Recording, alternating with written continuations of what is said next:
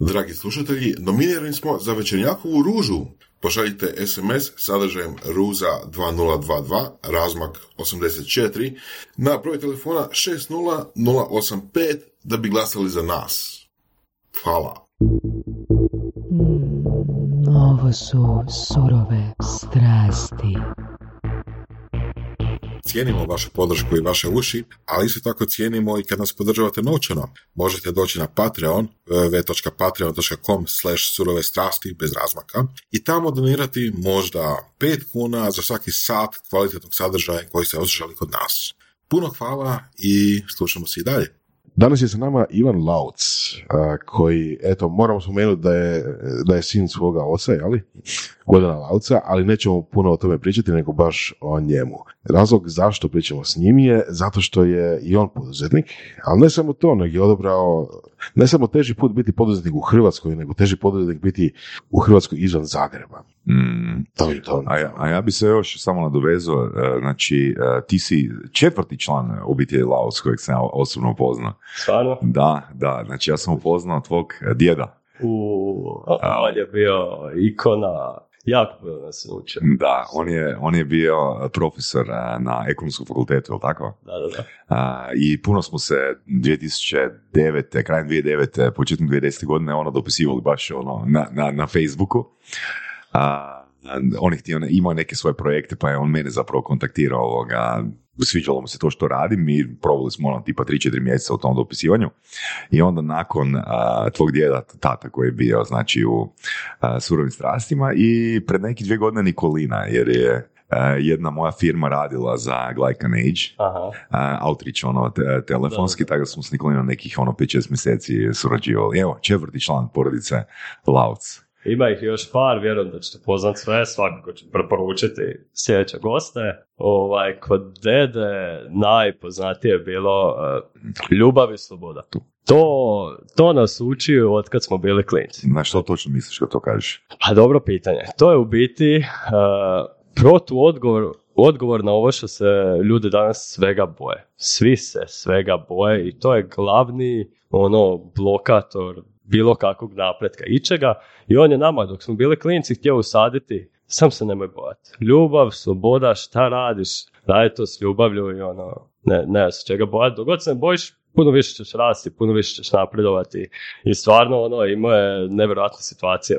Čovjek s jedne pješke krene od Makarske do Splita da bi nekoga pokupio, jer stari deda hoda magistralom i onda ga pokupe i onda on provede pol sata motivirajući tu osobu. Ispituje ga šta te motivira, šta ovo, čovjek kad izađe iz auta nakon pol sata, promijenio ti život.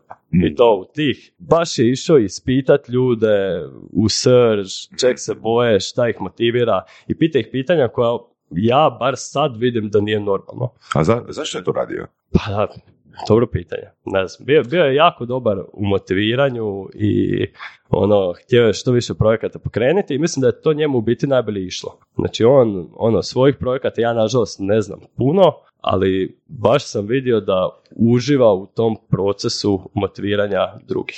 Samo što onda naravno nakon što te neko može motivirao i probudio tu iskru u tebi, ima dug put od ti znaš šta želiš i šta bi bilo pravo do toga da ti to zapravo uspiješ raditi. I on je u biti bio najbolji u tom paljenju iskre. To je danas bio lider. Možda. A čime si inače obavio? Ili imao neki stabilan posao ili radio sam svašta? Znači, se osjećam, on je mene kontaktirao za osnivanje neke akademije, tak nešto, ali to je bilo, kažem ti, 2009. 2010. godine. Bio je i u ovom, kak se zove ova slobodna država, Liberland.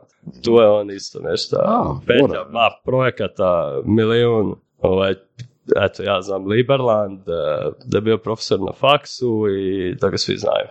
Svima ostaje značajan utisak. Bio je drugčiji profesor. Ne profesor koji traži da stineš na buba na pamet. Ovo nego ljubav i slobodu. Da imaš hrabrost i da se ne bojiš. Ljubav i slobodu prema njegovom kolegiju ili? Prema svemu, prema životu. Ne. Da, jer baš sjećam se taj jedanput kad sam ga vidio uživo, to je bilo početkom 5. mjeseca 2010. godine. Znači, cijeli taj dan kad sam ga promatrao i kad smo pričali, imao je skoro pa isti izraz lica. Znači, cijelo vrijeme je bio nasmijan. Ma širio je dobru volju, energiju. Ne znam, ja sam ga možda jednom vidio baš ljutog. Ljutog, ma da. Ma jako, jako rijetko. To nije bio njegov džir. Čini mi se da ima dobar utjecaj na tebe i doznatak obitelji. Ma na sve, sve, sigurno. I obitelji, kogod drugog je upasan. Baš je ono... Jel bi rekao on razlog zašto ste većinom poduzetnici? Pa ne znam, nisam toliko siguran, jer cijeli environment u biti u kojem smo odrasli je bio... A ne mogu reći, nisu svi bili poduzetnici, ali svi su radili neke stvari u kojima su uživali. Što je za mene nevjerojatan uspjeh. Čak jako dugo mi je trebalo da shvatim da to nije normalan environment, da ljudi rade ono što vole. To je u biti koliko ja sad imam dojam malo stariji.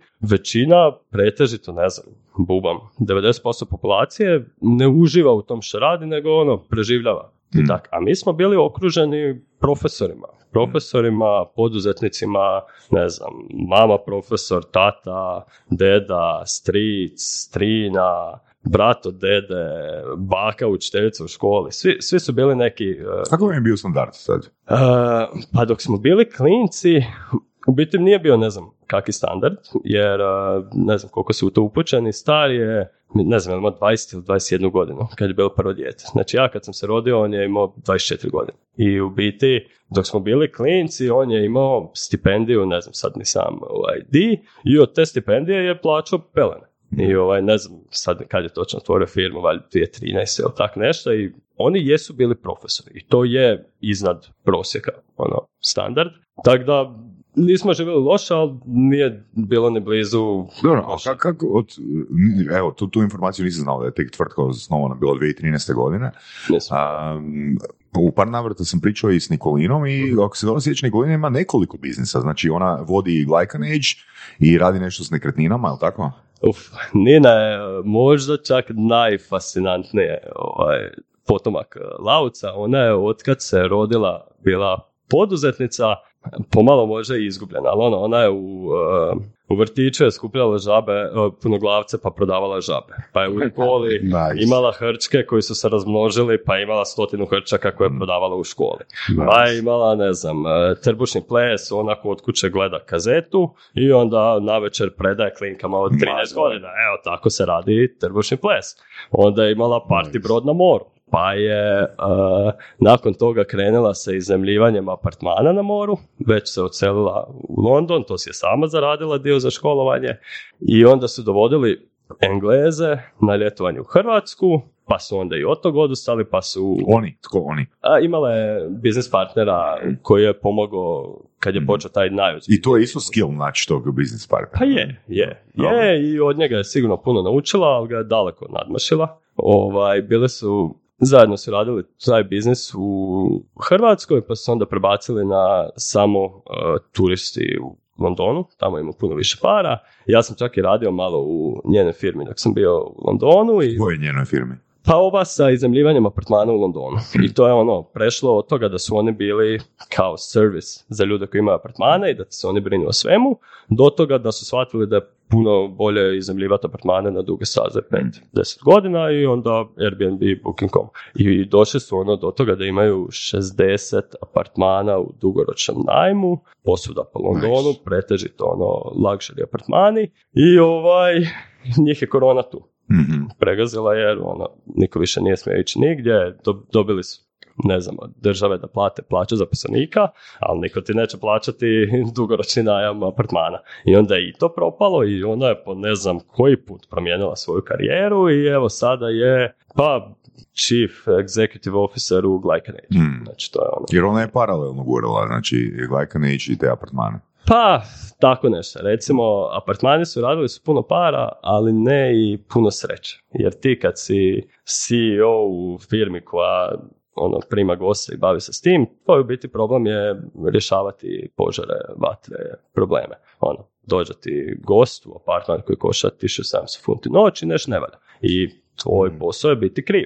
I ja sam u biti tu dobio super ulogu, gdje sam bio desna ruka, desna ruka i onda ti išla, dogodi se požar, dogodi se neka eksplozija i ja sam prva linija obrane.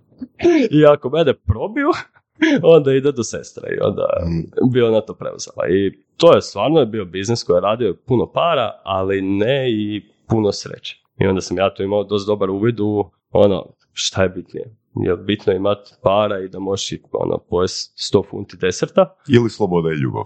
Ili ljubav i sloboda, da, tako je. Da. Već puno puta smo imali slučaj da razgovaramo sa ljudima, sa šefovima, da budemo konkretni, poduzetnicima, koji su izjavili točno to, da je njihov posao biti kriv, da je njihov posao rješavati vatre, požare, eksplozije kad se dogode. Da. I to bi volio ponoviti opet, jer čini mi se da to, kad se kod nas priča nekakvim poduzetnicima, pogotovo malim ili početnim poduzetnicima, da uopće nemaju tu svijest o tome da će tako završiti ili da ako su uspješni da će tako završiti. Moramo malo promijeniti tu svijest da, odnosno tu ideju da je poduzetnik onaj koji, ne znam, vozi auta i sunča se na plaži cijeli dan. Pa možda je to razlika između stvarno uspješnog poduzetnika i nekog ko ono dolazi do toga. Mislim da je to svakako ono, najteži dio kod toga da budeš poduzetnik je da ti moraš doći do toga da si sagradio nešto gdje sad ti više ne moraš biti kriv, nego ti možeš otići par mjeseci negdje odmoriti i to će ići dalje. Ali to neće biti na početku. Ne. Znaš što me zanima, ono, s obzirom da i jesi, ajmo reći, iz poduzetničke obitelji i odrasao si u takvom frejmu i imaš iskustvo rada i u Londonu. Kako to da si otvorio IDO? Dobro pitanje. Mi smo to u biti otvorili prije sve ove poduzetničke pothvate što sad imamo i bilo je prijava na jedan EU projekt. Trebala je biti mlada firma, komercijalizacija, inovacija i ne bi se vjerovali šta smo mi prijavili na to. Zvalo se Pogle. I bila je ideja napraviti alat koji bi omogućio ljudima, normalnim ljudima, da bez nekog znanja IT-a mogu stvarati digitalni sadržaj za fizičke prostore. Što to znači? Znači, bila je ideja, recimo, sestra imala apartmane u Londonu. I mi smo htjeli napraviti, tad je već izašao, joj, ne mogu se sad sjetiti kako se zove, neki tool koji je omogućavao da napraviš trigere u svijetu. Ja. Ti usrka AR, naravno, ali baš je bio neki, ne znam, Google alat ili nečiji, gdje si ti mogao nešto usrkat, reći ovo je moj trigger i onda na taj trigger nalijepiti content. I mi smo mislili prodavati u tim sestrnim luksuznim apartmanima gdje ljudi plate skupe novce da dođu, tipa umjetnine ili namještaj. Ti dođeš u apartman, piše ti, provjeri digitalni prostor tog apartmana, vidiš šta je na prodaju i kao neki oblik dodavanja dodatnog sadržaja u te fizičke prostore sa augmented reality, što vjerujem da sada radi Equinox. Odlična ideja, mi smo nismo dobili EU projekt, bili smo jako blizu, ja sam tad bio još u... Čekaj. Malecka digresica, znači to je bio, prijavili ste se na projekt za inovativne... Komercijalizacije, inovacija, 2019. Da. Jesi ti dobio bonus? Ne. I ne samo to, nego mi smo se javili na više takvih komercijalizacija, inovacija i slično. I većinu smo dobili to da nismo dovoljno inovativnih. Šta ste vi dobili? Nama je bio problem da nismo bili dovoljno spremni. Jer nismo. Ne, bili smo ono, i mladi, otvorili smo firmu, platili smo neku agenciju tipa 15.000 kuna da nam pripremi tu dokumentaciju i ja sam bio glavna kontakt osoba. Znači mi smo imali ideju, ja sam njima trebao napisati, trebao sam im dati ono 5, 10, 15 strana ukratko i onda oni od toga napišu projekt 50 strana. I bili smo doslovno bod od toga da dobimo 1,5 milijuna.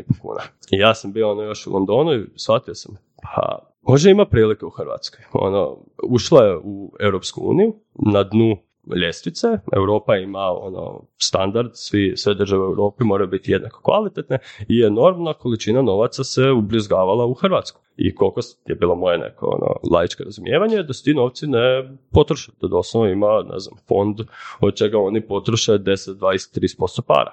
To je donekle istina. Da. Samo pitanje je zašto, jel? Koji je bio time frame? To je kao 2019, tako negdje?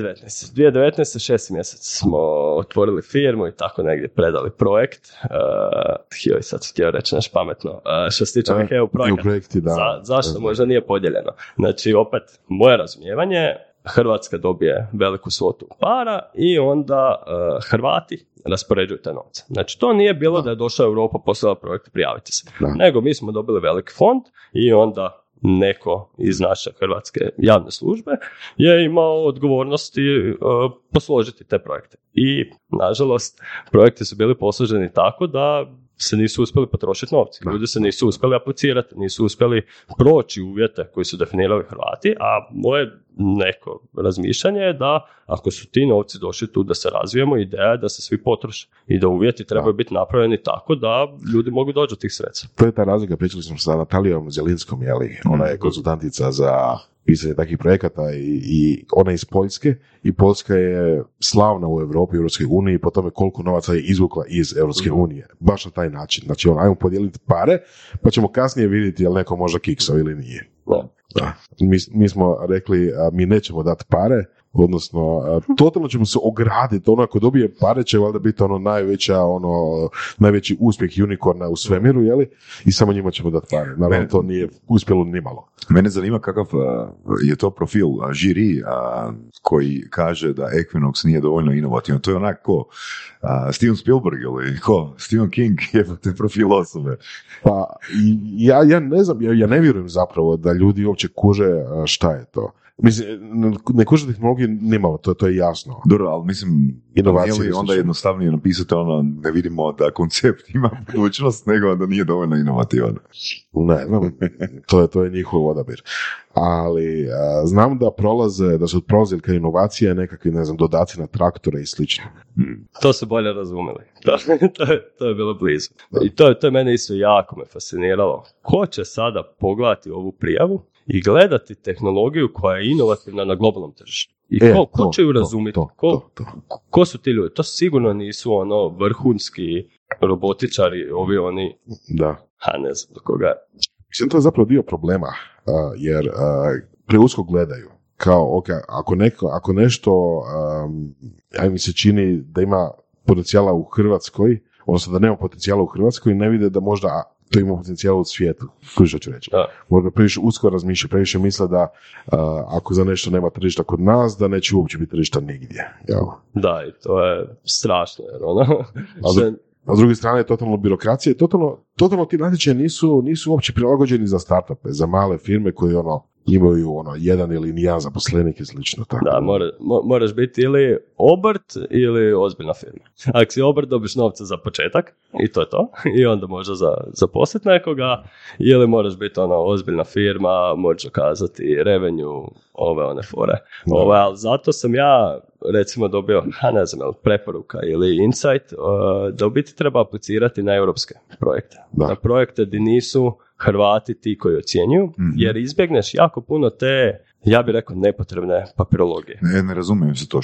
Što bi to značilo za nekoga ko to ne razumije?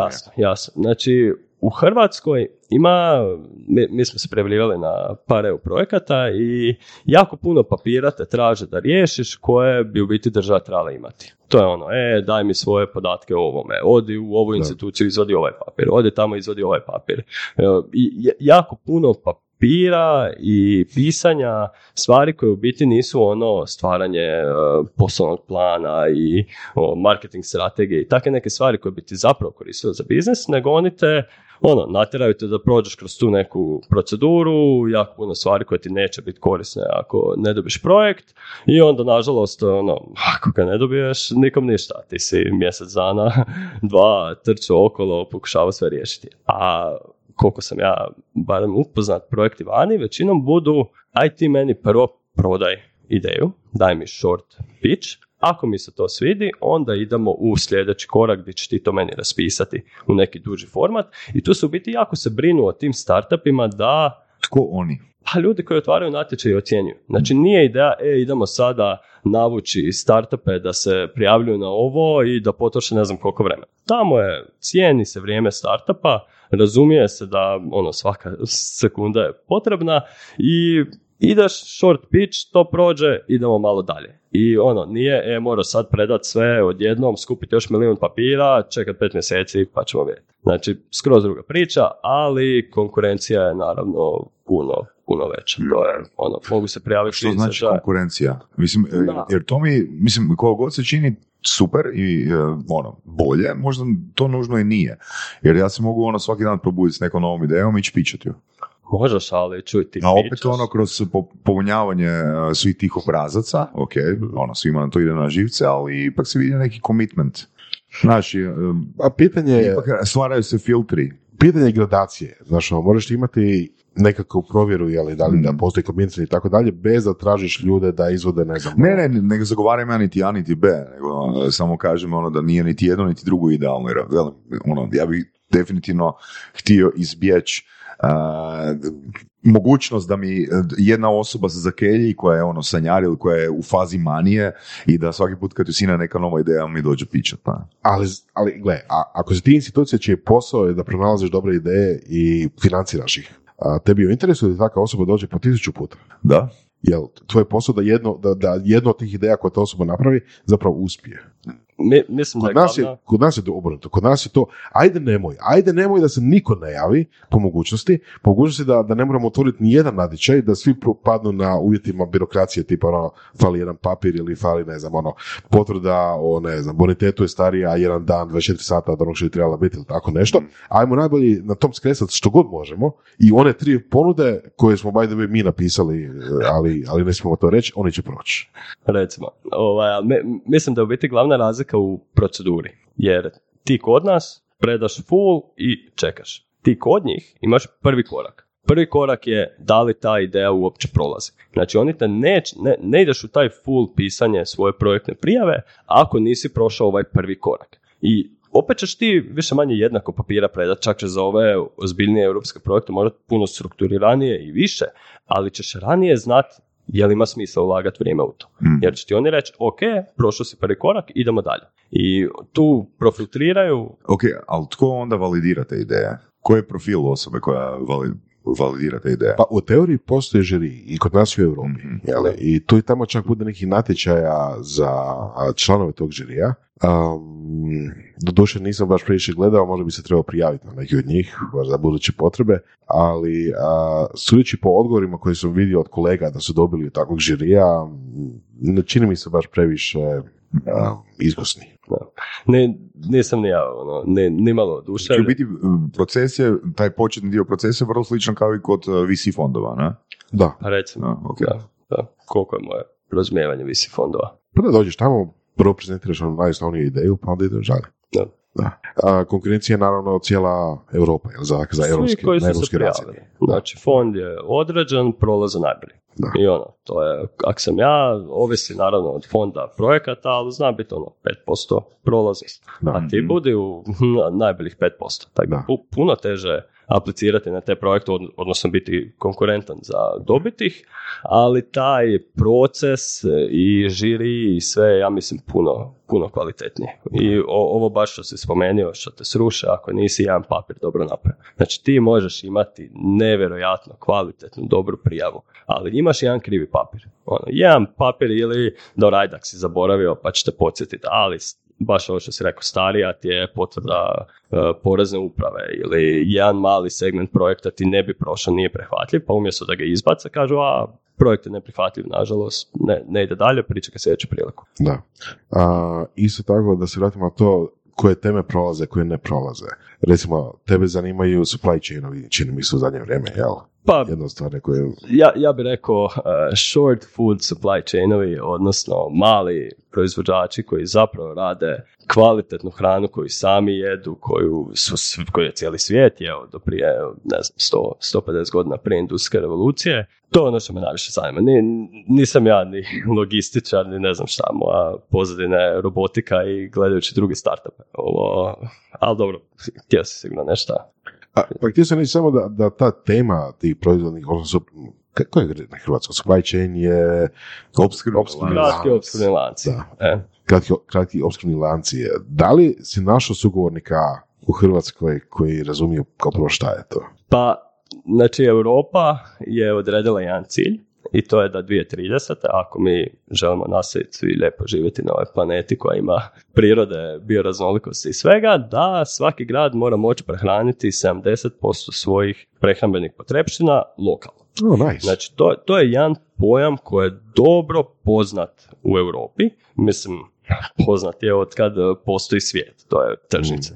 To su kratke opskrbne lance. Znači, ajde da definiramo. Definicija kratkog opskrbnog lanca po EU projektima na koje ćemo se mi moći prijavljivati je da je samo jedan posrednik između proizvođača i kupaca. I na baš ovim projektima gdje smo se mi probali prijaviti, bilo je moraš imati barem 3-4 proizvođača i ti možeš biti kratki opskrbni lanac. Kratki opskrbni lanac su recimo sve tržnice koje su bile prije, tržnice koje imamo danas, restorani koji nabavljaju hranu lokalno, to bi bili kratki opskrbni lanci. Koji kriterij riječi kratko? 100 km od proizvođača do ovog koji prodaje, s time da online prodaja upada. Ako si ti sve riješi unutar 100 km, smiješ online prodati posad gdje god hoćeš. To je kratki. Sam išao pitanje kad kažeš da je, na primjer, tržnica ili restoran da je kratki opskrbni lanac. Radi to baš se odnosi baš doslovno da je restoran ima taj label, ima tu osobinu ili zapravo radi se o svim tim sudionicima da zajedno čine taj lanac? Mislim da prije to, jel? Da, i da. Prošao bi na EU projektu. To je ono što želim reći. To je šta... Ali prijavljuje se restoran, na primjer? Može, apsolutno može, ali u praksi zadnje 3 godine to nije baš bila... Kako se dogodilo? Ili se prijavljuju svi članovi lanca zajedno? Morate se prijaviti kao operativna skupina, što znači da si ti skupio partnere i ti s partnerima prilažeš prijavu, jedna osoba je nositelj i drugi su partneri i točno je definirano šta mogu biti ti partneri, da to sve mora biti unutar 100 km i da smije biti samo jedan posrednik. To je. I vi ste zajedno kratki opskrbni lanac. Kratki opskrbni lanac, tako je. Svi mi zajedno. I ko je tvoja vizija i misija? Drago mi je jako da ću moći malo pričati o ovome, jer nisam baš to dovoljno proširio u svijeta. Mislim da je jako zanimljiva priča. Znači, ovo što ljudi sada vide najviše, Plodovi HR, to je naš kratki opskrbni lanac. Ali ja sam se vratio u Hrvatsku raditi IT. Znači ja sam, završio sam robotiku u Londonu i ovo što je sada vidljivo, kratki opskrbni lanac Plodovi, je u biti plod te naše tehnologije. Znači mi smo u biti napravili tehnologiju za kratke opskrbne lance, gdje mi želimo napraviti nešto malo jače od ovoga što Europa smatra kratkim opskrbnim lancem, želimo napraviti nešto što je konkurentno u svijetu današnjice. Znači ideja je da bilo ko od vas kao kupac, kad ode online, isto ko da je ošao u Konzum Klik, ima 1000-2000 proizvoda i sve mu dođe na kućni prag. Znači ideja je bila idemo napraviti te kratke opskrbne lance koji postoje oduvijek konkurentnim u svijetu današnjice. I mi smo u tu priču ušli kao tehnologija. Znači mi smo, mama je u biti, ne znam, 2013 ili tako nešto, bila je jedan od osnivača Solidarne ekološke grupe u Osijeku. To je udruga isključivo ekoloških proizvođača koja je išla jednom tjedno na tržnicu i vi ste mogli preko maila naručiti svježe domaće proizvode ubrane taj dan koje vam oni donesu na tržnicu. I to je bio side projekt koji smo kroz bratovu firmu radili više iz ljubavi jer je to stvarno bilo neš korisno. Meni je recimo bilo... Probam taj sir koji košta 60 kuna, 50 je tada bio. Kila sira, domaćeg. Žena ga je danas napravila i donijela na sajam. Ja sam to znao odnijeti u London, ljudi ne mogu vjerovati. Znači ti, koliko god da si bogataš, ti ne možeš dobiti te proizvode tamo. A ovdje u Hrvatskoj, ta baka jedva živi. Da. Ona jedva zarađuje, to se ne cijeni. I to mene ubijalo, ja to nisam mogao podnijeti. Da se u Hrvatskoj to toliko ne cijeni, a da to u biti nevjerojatno posebno i vrijedno u cijelom svijetu. I mi smo počeli za njih raditi tehnologiju gdje će oni umjesto da se naruče preko e-maila, Excel tablica, užasan proces za kupce i proizvođače, rekli smo ajmo mi to digitalizirati, pogledati sve procese, probleme koji se događaju, što više to moguće automatizirati, optimizirati. I to smo radili, sve ok, i došla nam je korona. I onda se odjednom ispostavilo da ovo što mi radimo ne može biti bitnija stvar. Znači, doslovno došlo je do toga da su oni javili, za tjedan dana nema više tržnice. Niko se više nigdje ne smije pomaknuti. I mi smo u biti bili, nismo ni izbacili tehnologiju na tržište, ali smo shvatili, moramo. Znači, ovo je apsolutno pravi trenutak. I onda smo preko vikenda 024 radili, napravili neku alfa verziju dostavljača aplikacije i od doslovno prvog dana kad su oni zatvorili tržnice preko, tad je to bila eko tržnica, mogu se naručiti domaće proizvode. I nice. To je eksplodiralo. Znači, tada je to bila glavna stvar, ljudi, čak i trgovine su neke bile poluprazne i to je išlo ko luda. Taj bubble je malo puko kasnije i tim ljudima je to bilo jako teško nastaviti dostavljati. Oni nikad nisu dostavljali. To je bila tržnica. One bi dolazile. Tu nije bila neka glavna osoba koja to kak spada nadgleda i oni naprosto nisu mogli to financirati. I mi smo njih još za vrijeme tog lockdowna pokušavali smo ih uvjeriti, ajde primite i druge proizvođače. Ovo je stvarno alat koji sad je neophodan je, trebamo kupiti što više i prodavati. To njima opet nije odgovaralo jer jako teško je njima, OPG-ovcima. Solidarna ekološka grupa. To je udruga u Osijeku i već im je bilo jako teško naći tržište za sebe jer ti imaš ekološki proizvod, neko pored tebe nema. Ti si skuplji, izgleda lošije, a u biti je nevjerojatno kvalitetniji. To je i dalje, dan danas je to problem prodati ekološki proizvod koji je zapravo puno hranjiviji. Naprosto ispravni su nam mozgovi to. To nije lijepa mrkva, jer to nije dovoljno velika, jer ovdje ja nisam dovoljno zaradio, ja trebam dobiti par kila, krumpira mrkve, a to što si zapravo hranjivih vrijednosti dobio, to ljudi... želiš reći da nešto što je duplo skuplje iz eko uzgoja ima duplo veću hranjivu vrijednost od onoga? Pa evo, nažalost nisam toliko dobar znanstvenik, ali mislim da je nevjerojatno vrijednije. Znači, to je... Mislim, ta primarna razlika između industrijske proizvodnje, gdje to mora biti bottom line. To je, mi moramo zarađivati, napraviti što više promet, mislim, ne mi, nego industrijska proizvodnja i ovo kad neko proizvodi za sebe i za ljude oko sebe. Znači, taj čovjek ne želi staviti otrov na to i malo više nego što može u nekim slučajevima mora i ta hrana stvarno i liječi. To prije, 50-100 godina ljudi se nisu ni mogli tako lagano udebljati. Znači nije bilo toliko loših stvari u hrani. I recimo opet, znači ja kao recimo proizvođač i sada da otrujem nekog svog kupca, to mene toliko osobno, direktno boli. I ti ne želiš, ko što ne želiš samo ubiti životinju, nego ju neko ubije za tebe. I to ti mali proizvođači ne mogu tako lagano nekog prevariti, nekom podvaliti nešto što nije zdravo. Jer nemaš se sakriti. Ti si mu to prodao. Nije to korporacija, nije to nemaš nikom zauperiti prst. I nekako mi je to puno prirodniji i zdraviji put. Mislim da global supply chain i marketing u toj hrani, baš smo došli do neke razine di to nije održivo, nije zdravo. Da, postoje malo bizarno. Pogotovo recimo absolutno. Neke stvari koje narastu u ovoj klimi, avokado ili tako nešto. Kad gledaš put tog voća, mislim da sam vidio negdje na neki blog post ili tako nešto ili na YouTube-u, tipa ubrani negdje u tropskom pojasu, pa ga šipaju, u Ameriku, pa ga onda šipaju u Europu, pa onda dođe do tebe. Mislim, koliko je proveo u procesu, koliko je bio u nekim komorama, da li je možda godinu, dvije, mislim, ne znam sad za avokado, ali znam recimo jabuka. Mi sad radimo u Osijeku, Osječka županija radi regionalni distribucijski centar. To skladišti tone jabuka.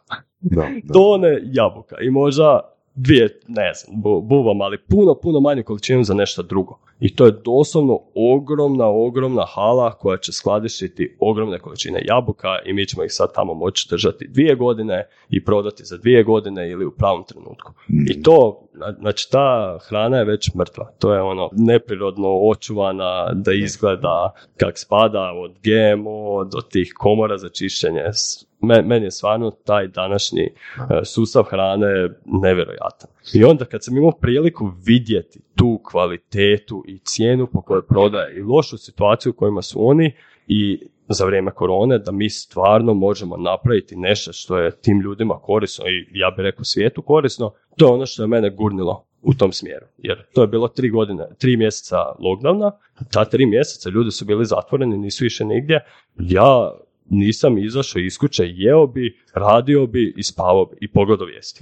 To je to, od jutra do sutra, radili smo 3 mjeseca na tome, ja sam tada i razvrstavao, išao sam im pomoć, baš sam ušao sam duboko u to što se događa i onda u biti mi smo se bacili u ovo ne zato što tu ima nekih para, to je u biti možda suprotno od onoga što bi neko koji ide prema parama odlučio, nego jer smo stvarno vidjeli vrijednost i važnost toga. Ono, nevjerojatne priče. Znaš mi se tu čini da je možda razlika opet u standardu. Jer evo, taj sir koji možda ta bakica ne uspije prodati kod nas za 50 kuna ili teško prodati kod nas po 50 kuna, možda bi tamo išao po, ne znam, po 20 funti ili tako nešto i prošao bi bez problema. Jeli? I više. Neprocjenjiva vrijednost. Da, samo problem je tome, jeli, kad bi kod nas bio standard ko u Londonu, ko u Britaniji, vjerojatno bi imali isti problem da ne bi bilo takvih više izumru. Znači, to sistemski se uništavaju mali proizvođači. Znači, priče koje ja čujem od njih. Oni, što znači sistemski? Znači, zadnjih 25 godina. Ako si ti mali proizvođač, sve ti ide nizbrdo. Znači, želiš ići trgovački lanac, oni će ti kao prvo cijenu srozati na minimum, neće ti ništa platiti dok nisu prodali, ako ne prodaju neće ti ne platiti, režu te s cijenama, tjeraju te da ti nađeš najjeftiniji mogući način za proizvesti tu hranu. I to je doslovno si natjeran, jer supermarketima je najbitnije da je cijena tih proizvoda što je jeftinija prema kupcima i to je bio neki cilj, uvijek je bottom line, mali proizvođači se izbace, oni ne mogu osigurati te količine, ne mogu ih dati za tu cijenu i oni su prepušteni na snađi se.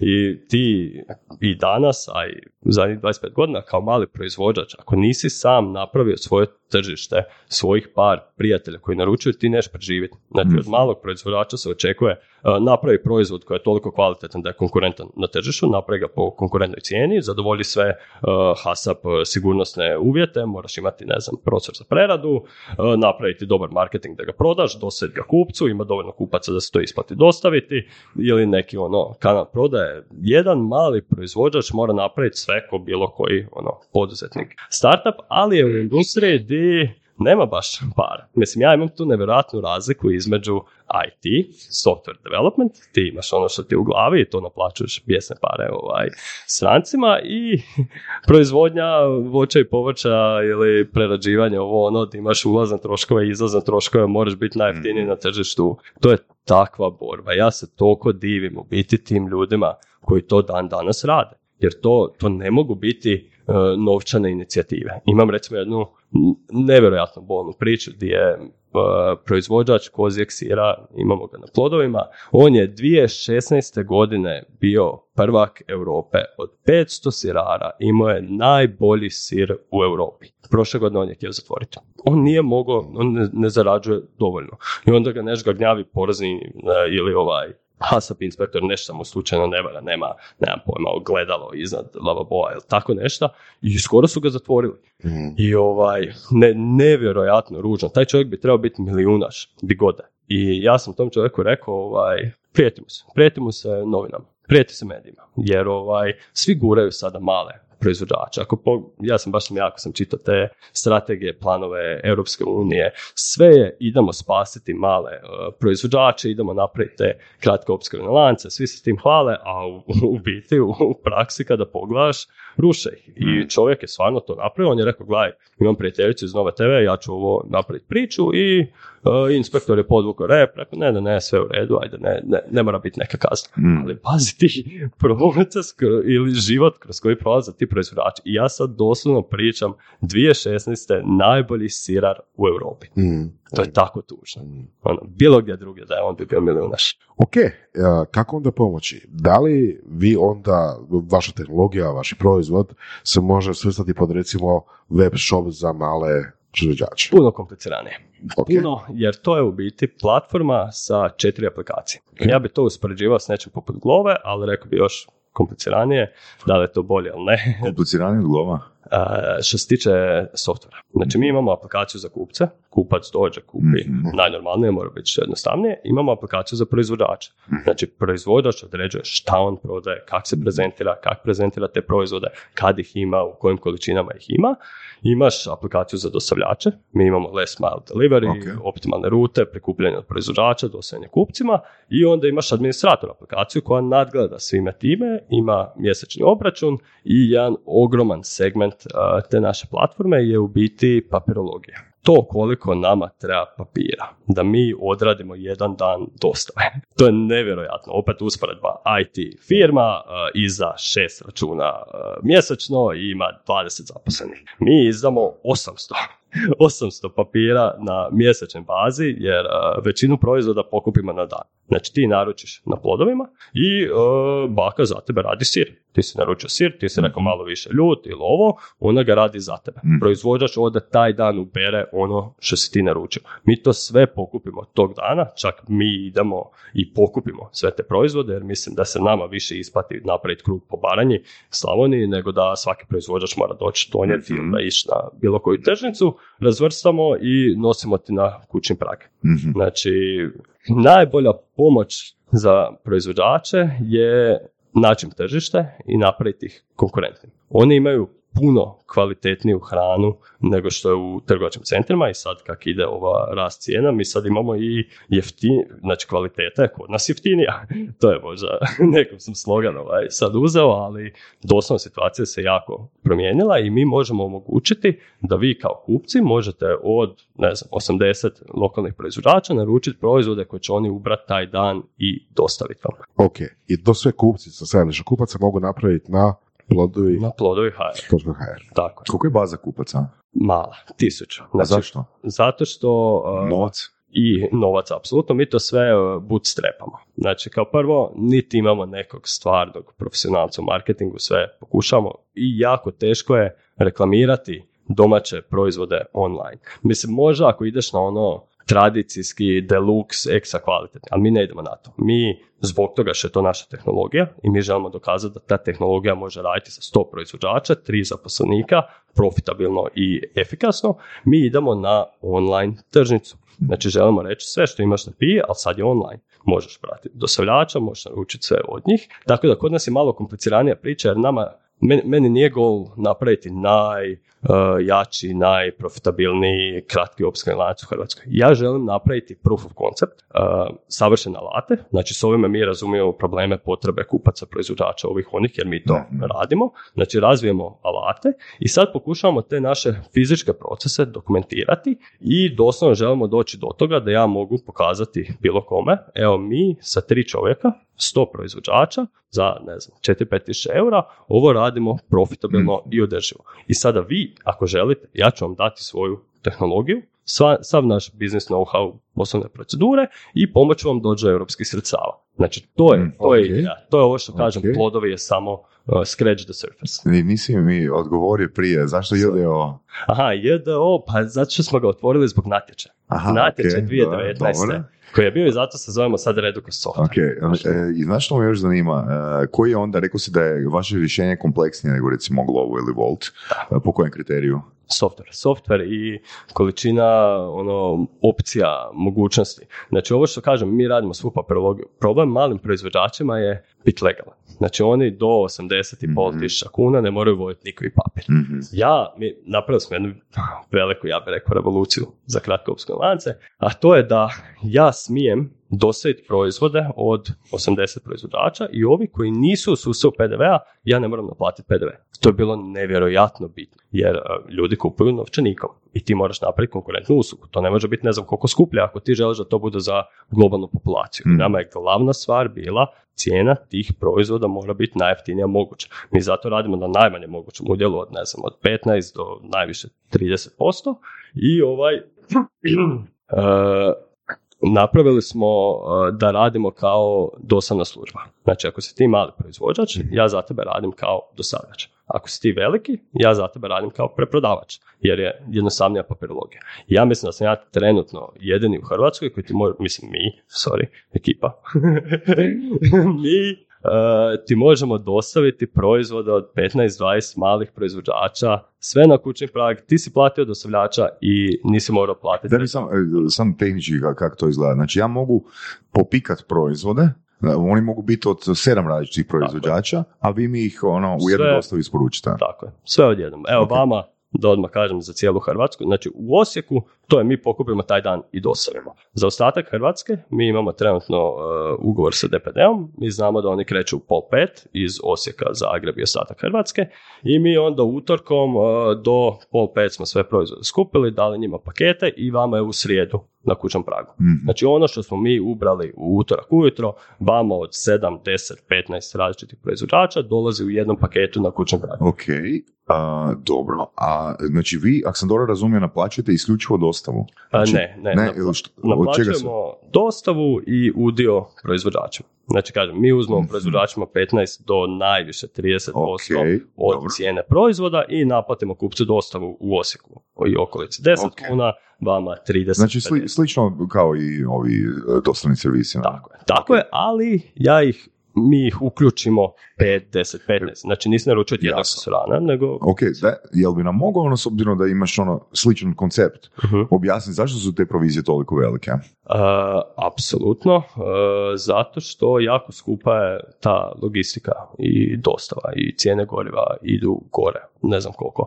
Ali mislim da ovo što naplaćuju Glovovolti, to je to 30% naplate jednom malom restoranu, da je to ipak malo previše, ali oni te rade reklamu. Unatoč tome što su ugostiteljske marže ekstremno visoke, 30% i dalje može i zato mi idemo direktno proizvođačima. Znači, ti od nas kupuješ... Mislim, koji su to marže? Mislim, da li je uopće moguće izmjeriti marže na proizvodnji, ne znam, nekog prehrambenog proizvoda, ne? Da, sigurno znači, nije. u restoranima iskreno ne znam, ali nama je tu bilo jako bitno da novci idu proizvođaču, jer oni su ti koji će nam, kako da kažem, oni trošete novce lokalno, oni moraju preživiti i mi stvarno ne pokušavamo napraviti, čak ne pokušavamo ni zaraditi od ovog Plodovi biznisa. Mi želimo proof of concept koji je održiv, koji može plaćati lijepe plaće svojim zaposlenicima. Ono gdje ćemo mi zarađivati je tehnologija. I to je naš plan. Doćemo do toga. Rekao si između 10 i 30%. Koje kriterije, da li 10 ili 20? Ovisi jesi u sustavu PDV-a ili nisi i da li prodajemo u Osječko-baranjskoj županiji ili po Hrvatskoj. Jer ono što je nama najveći trošak je DPD. Znači mi smo dosadna služba, ali nemamo kapacitete da dostavimo u Zagreb, vamo tamo i nama DPD naplati dostavu od najjeftinije 40 kuna do 100 kuna. I sad ti se moraš naći u tome da ne izgubiš novce u ovome što dostaviš, da smo mi u biti jedino kad smo povisili taj udio sa 15% je kad smo morali početi dostavljati po Hrvatskoj i sad ćemo slati po Europi. Ok, dakle, ako sam ja dobro razumio, znači Plodovi HR kao dostava, kao opskrbni lanac funkcionira, to je radi samo u Osječko-baranjskoj županiji, a ishod je da zapravo svaka županija za neku investiciju od 5000 eura mjesečno može replicirati to isto. Da, tako je, s time da mi naš ideal je klasificirati kao kratki opskrbni lanac, ako mi iz Osijeka preko možda nas neće preko DPD-a pošaljemo. Jer mi smo kao jedini posrednik i nije DPD ni kupio ni ništa, nego su oni dostavili. I kažu internetska prodaja se isključuje. Tako da opet pitanje je da li bi me srušili na nekoj maloj sitnici, ali u biti ti smiješ u krugu od 100 km okupiti proizvođače i prodati bilo gdje online. Vjerujem da bi prošao da si dostavio preko DPD-a, ali glavna ideja je da to svaka županija ima svoj. Ok, da li ja mogu kupiti franšizu za, ne znam, Sisačko-moslavačku županiju? Znači, trenutno ta situacija na tržištu je toliko jadna i toliko malo ima ljudi koji se bave s ovime, da smo mi trenutno, naš stav je kogod se želi baviti s tim, mi ti damo tehnologiju, nećemo ti naplatiti onboarding fee, to ćemo naplatiti nekim Njemcima, ovima, onima i u biti uzet ćemo ti udio od prodaje. I sad, glavna ljepota u tome što mi radimo tehnologiju za ogromnu piju u Njemačkoj koja ima 5-10 dosadnih služba, mislim, hipotetski, znači to je cilj, mi ne želimo napraviti za male, ali ti bio mala pija u Hrvatskoj ili najveća pija u Njemačkoj, imat ćeš sve jednake alate i bit će ti jednako pristupačno jer ćemo ti uzeti udio od prodaje. I to je opet, zamisli da jedna mala pija ili bilo koja pija mora sama napraviti tu tehnologiju. To košta 100.000 eura. Mi smo ju napravili i mi ju dajemo u najam. I to onda da te kvalitetne alate svima po pristupačnoj cijeni. Znači, ovo što sad uzimam, 3% od prometa, to je ništa. Znači, kartična naplata, oni ti uzmu 2,5%. Znači, skuplje ćeš platiti ako želiš imati karticu online, jer će ti banka uzeti 2,5% i onda će ti, ne znam, Korvus ili neko drugi uzeti. Jel ima takvi upita? Za tehnologiju? Da. Jako malo. Je, pogotovo u Hrvatskoj, jer to je, opet kažem, tim ljudima niko nije pomagao. Svi su im odmagali u zadnjih 25 godina. I dobiti takvog klijenta, ti moraš na osobnoj razini, on tebe kao čovjeka... Da, ne vjeruje ti, po defaultu ti ne vjeruje. A? Da, morate prihvatiti. Nećeš mu doći online ili ne znam šta, ti moraš s njim doći na toj ljudskoj razini da bi to došlo. Mislim da ima još i komponente edukacije. Jel, ako ti njima dođeš, ja pretpostavljam, sudeći po ljudima koje znam, da ako dođeš nekako malo pređuđača sa pričom platforma, tehnologija, opskrbni lanac lijevo desno, da će blejat u tebe i neće kuriti ništa. To nam je bio prvi veliki problem. Okupi proizvođača. Sad uopće ne pričam da damo tehnologiju, nego mi smo svoj kratki opskrbni lanac trebali napraviti. Ja sam trebao dobiti od proizvođača da oni žele doći. Da. To je bila enigma. Šta će bakica? Da se vratimo na bakicu koju proizvodi sir. Ona ne zna internet. Onda vjerojatno nema ni mobitel. Je, nevjerojatno. Kako bakica dobiva informaciju da ja želim malo ljući sir? Znači, oni imaju svoju aplikaciju gdje sve mogu pratiti, ali... Bakice. Svi, ali naravno dobar dio njih ne zna koristiti. I mi smo to namjerno napravili tako da mi u biti možemo surađivati s ljudima koji imaju samo broj mobitela. Ti imaj broj mobitela, daj meni sve informacije koje su mi potrebne i dobivat ćeš kad se... zaključuju narudžbe, ti dobiš popis šta mi trebaš pripremiti. I s tim se svi snalaze. Znači svakom ako ti daš popis, ja pripremim ovo tada, to će biti spremno. I to možda nisam spomenuo jednu bitnu komponentu i zašto mi to možemo, zašto mi možemo dosjeti od 20-30-50 proizvođača, nije da ti naručiš i mi sad trčimo. Ne. Mi moramo definirati dane dostave. Znači to mora biti utorak, subota, bilo koji dan. Odabereš i skupljamo narudžbe kad ih je dovoljno, zaključa se dan dostave i onda mi krećemo u tu turu. Što ako bakica je dobila samo jednu narudžbu? Idemo, mi odamo, dođemo, pokupimo. To je rizik koji smo mi odlučili uzeti na sebe i mi jako često izgubimo. Znaš, nekak jedan dojam, možda se varam, da opet i u tom modelu najviše zarađuju dostavne službe. Pa vjerojatno. Znači, iako i kod njih je marža skoro nula. Ista, a? Da. Mislim, pitanje je li ovo što mi dostavamo po Hrvatskoj više zaradi DPD ili mi? Ja bih rekao da više zaradi DPD jer imamo neke druge ciljeve, drugi svjetonazor čak, ja bih rekao.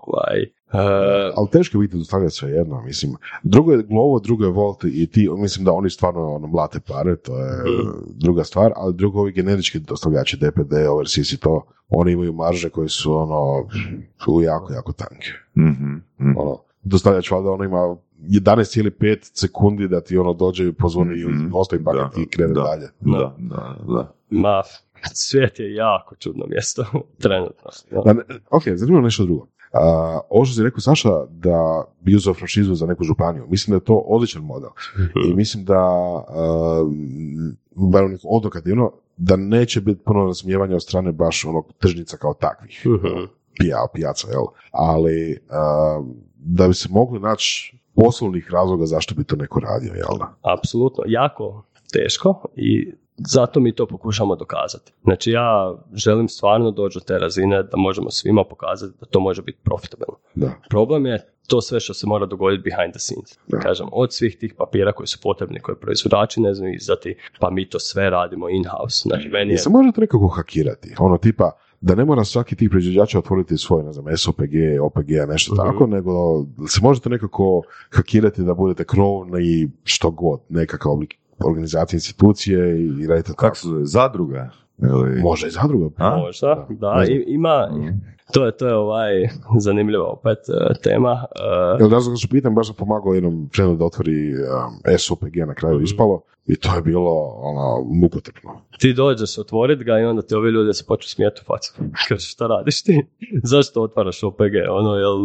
Disi, šta se događa? Što doslovno država te odgovara. od toga da to napraviš. Napravila su opet suluda.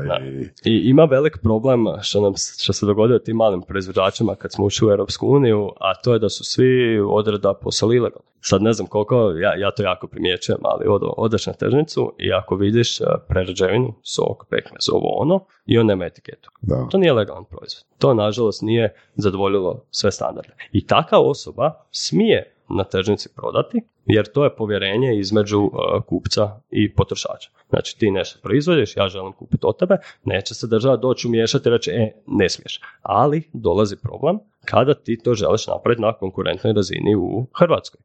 Mi želimo okupiti njih 80 i želimo doseći. To sad više nije direktna prodaja od kupca ovome. Ali nama je opet bilo najbitnije da ljudi imaju tržište, da mogu prodati, po konkurentnim cijenama, i zato kažem, mi smo dosadna služba. Ja nisam, okay. Znači ja ako provjerim proizvođača, mi nikad ne radimo s prerađivačima, mi im dođemo najmanje, pokupimo im, ali taj proizvođač prodaje direktno tebi. Račun ide od njega prema tebi. To je povjerenje između njega i tebe. I onda to može funkcionirati na nekoj ovoj razini, ali opet, to reklamiraj. Zapravo se pričao ovu ideju koju sam rekao da bude neka krovna. Da, velik je problem jer jako velik je prag ulaska da ti postaneš prerađivač. Jer ti moraš imati prostor za preradu koji košta 20, 30, 50 tisuća eura i svaki tvoj proizvod mora biti legalan, mora godišnje proći razne analize i svake godine to mora proći. I sad, ne znam, baka ima 15 pekmeza, po pekmezu mora platiti 800 kuna da bi on bio legalan i mora imati prostor za preradu. I onda mora imati proizvod koji je nevjerojatno jeftin da bi bio konkurentan na tržištu. To je tako užasna situacija. Ja kažem, ti ljudi su stvarno apsolutni heroji, divim im se svakome, i kad vidim da i mi, balavci, možemo stvarno pomoći, to je ono što mene drajva. To je ono gdje sam ja našao svoju svrhu i šta ja želim napraviti. Okay. Ali znaš, oprosti, ali ono što sam pročitao u biti o tebi, o tom baš iskustvu koje si spomenuo na početku razgovora o Londonu, mislim da si čak spomenuo iznos koji je 10 ili 20 puta veći za taj sir, kako si ga nazvao.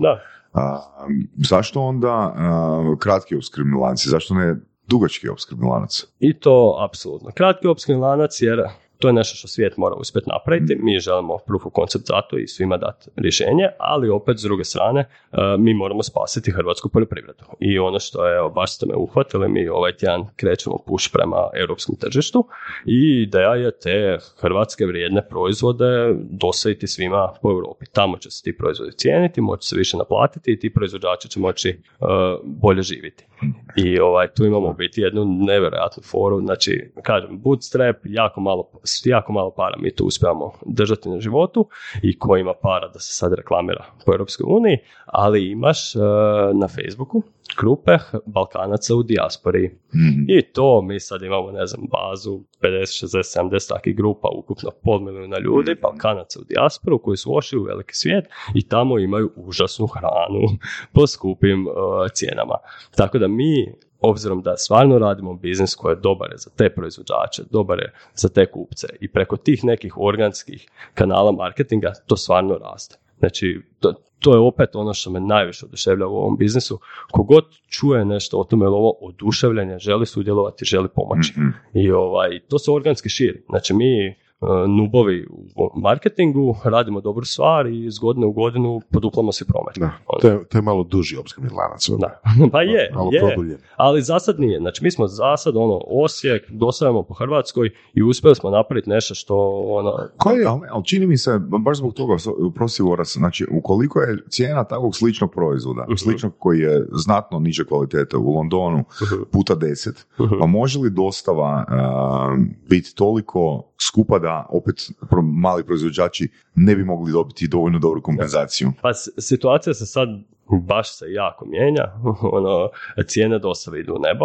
I zato mi postajemo relevantniji u Hrvatskoj, jer je sad je skuplje donijeti od najjeftinijeg svjetskog proizvođača na hrvatske police neke proizvode. Okay, I sada dobro. Su nama cijene naših kod proizvođača nisu toliko rasle, jer oni nemaju taj trošak goriva i to nije moralo doći iz Perua ili ne znam di da bi došlo do vas. Tako da postajemo relevantni. Zanimljiv moment.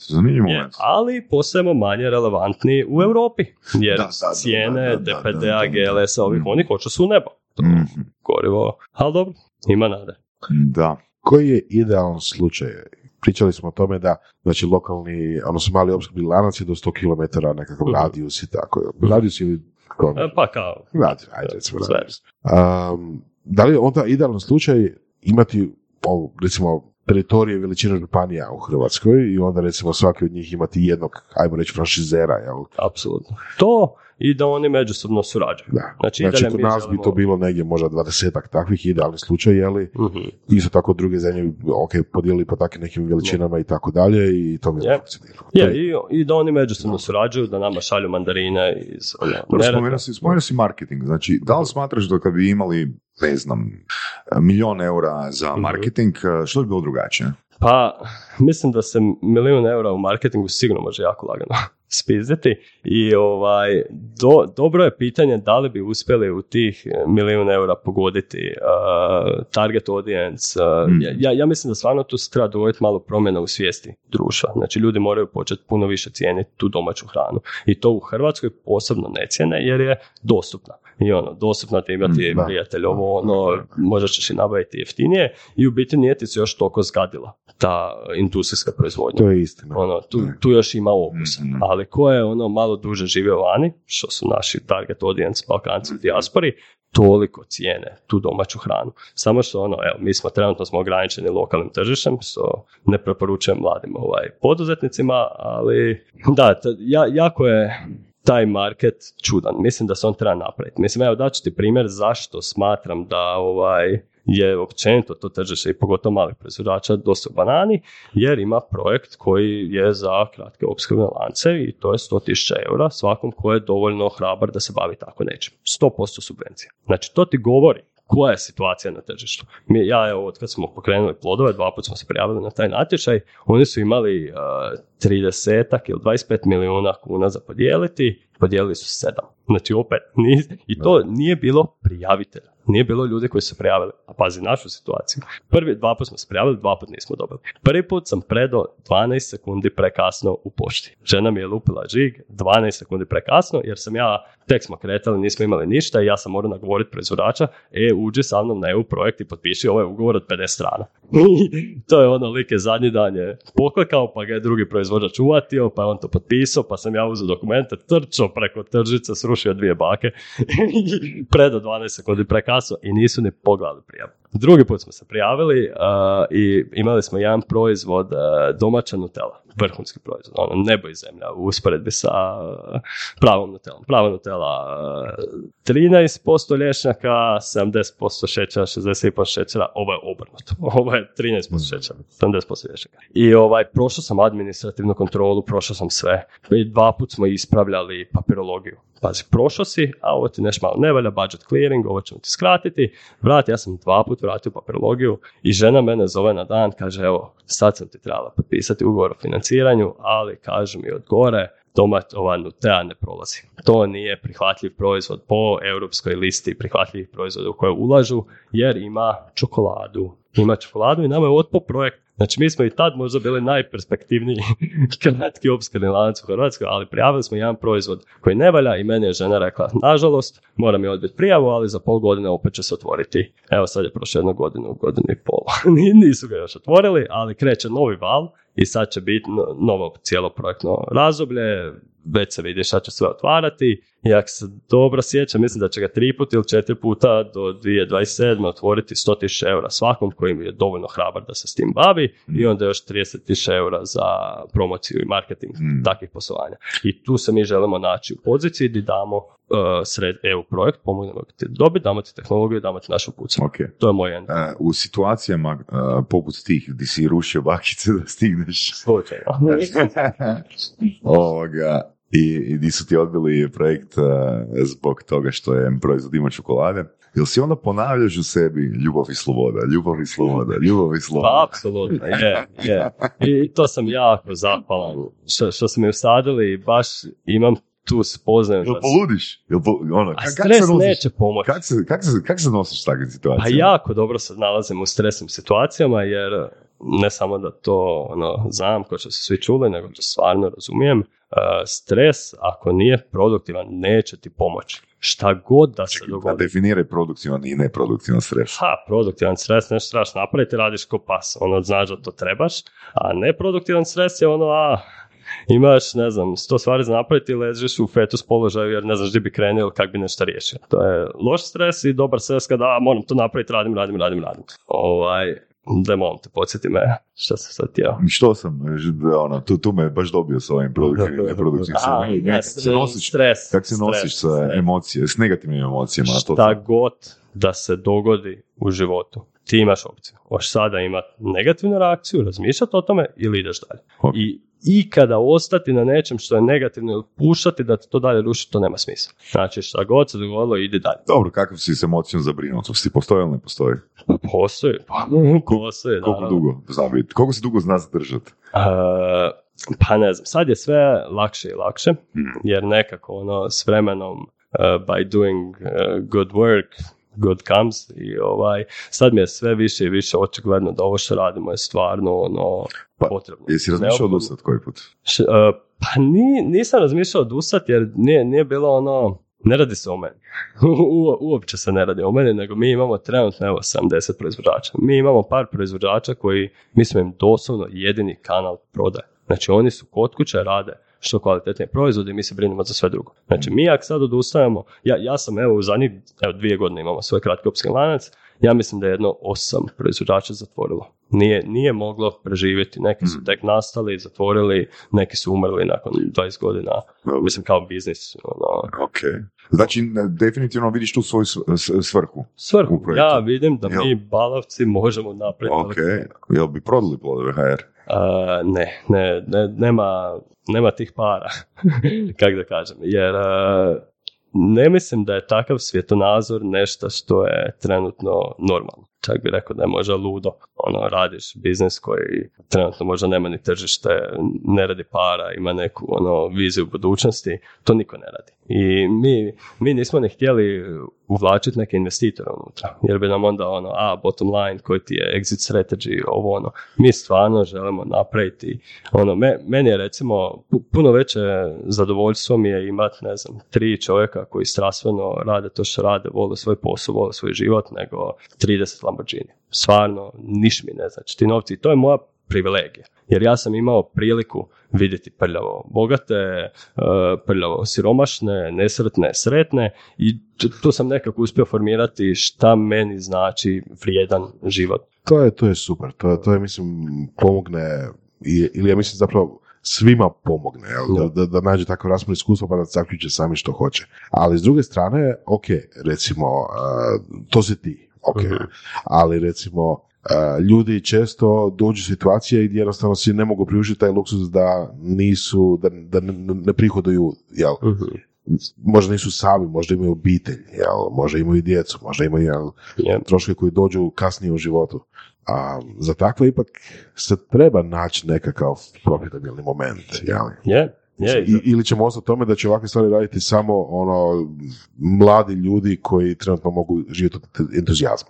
To je naša uloga što se tiče ovog svjetskog problema, a to je globalni prehrambeni sustav. I to je okej. Ali ideja je ne za nas, nego mi želimo pave the way. Mi želimo dati alate, dati know-how i da svako to može raditi profitabilno. Ja se iskreno nadam, to je malo ljubav i sloboda, luda ideja, ali ja bih htio javnom sektoru pokazati da nema bolje, kvalitetnije, direktnije pomoći proizvođačima nego informirati kratki opskrbni lanac. Jasno. Možda sastanci.com ili kak ide nas može ubaciti u javni sektor, ali nisam siguran. Nema više sastanaka. I da ima ne bi prošlo, to bi morala biti žešće veze i korupcija. Mislim da bez tržišnog nekakvog principa to neće znači plodno tlo. Pa ne mora biti ono ogromna zarada. Ima ljudi koji doslovno su sretni s time da mogu samo prehraniti, održati, to je to. Yep. To ne mora svako biti milijunaš. Znači, malim proizvođačima je čak najbolji taj izvor prihoda kad prodaju direktno kupcima. I sad ako si ti malo ambiciozniji proizvođač i dosađe direktno kupcima, čuju okupiti još 2-3 proizvođača, malo se proširiti ponudu, bit će zanimljiviji. I evo ti alati da ti to nije tlaka. Recimo teoreci za tako nekakvog interesanta, znači neku osobu ili nešto koji bi htjeli vašu tehnologiju, koji bi htjeli biti jedni od tih franšizera. Što ne trebaju? Trebaju biti obrt? Trebaju biti... Obrt, firma, neki pravni može biti OPG. OPG nema problema. Meni samo treba nešto na što ja mogu i zatračiti. Okay. I ti možeš krenuti. Ono što je drugi problem što sam spomenuo da smo možda malo kompliciranije od glove, malo nam je veći entry bar. Znači ti trenutno moraš razumjeti ovo što pričam, dostava, preprodaja, papirologija, te neke gluposti, da bi to mogao raditi kak spada.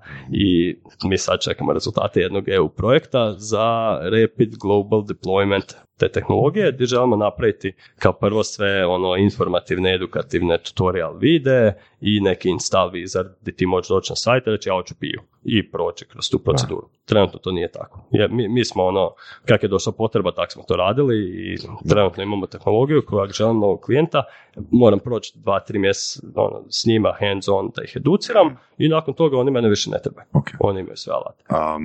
Rekao si da imate u bazi 70-80 proizvođača naših. Imamo još jednu tržnicu u Zagrebu. Ok, dobro. Pa, mislim, to je isto prodaja, je li tako? Znači, ti moraš osobu koja ono, je proizvođač uvjeriti da ono što ti omogućavaš, bez obzira što je to ono dobro djelo, ajmo reći, ono, mora izaći iz svojih okvira funkcioniranja. I sad recimo kad bi ja uzeo franšizu za Sisačko-Moslovačku županiju, ja bi morao naći lokalne influencere koji bi meni napravili neki introduction ili ne znam, morao bi potplatiti svećenika da napravi indirektnu hipnotičku kampanju da mi otvori vrata. Je tako? Ili, znači, hoću reći, meni se to čini jako teška prodaja. Apsolutno. I još pazi ovo, mi ti dolazimo ko afrički princ. Jer to je door-to-door sales, ili tako? Ili kak? Pa na piju. Ja idem na piju, event, ovo ono, dođem i kažem, jel prodate nešto online? Jel proizvodite više nego što prodate? I malo je problem što je taj naš pitch malo previše zvuči kao da ti je došao stvarno afrički princ, ono, ne možeš vjerati. Misliš, ovaj me na neki način želi sjebati.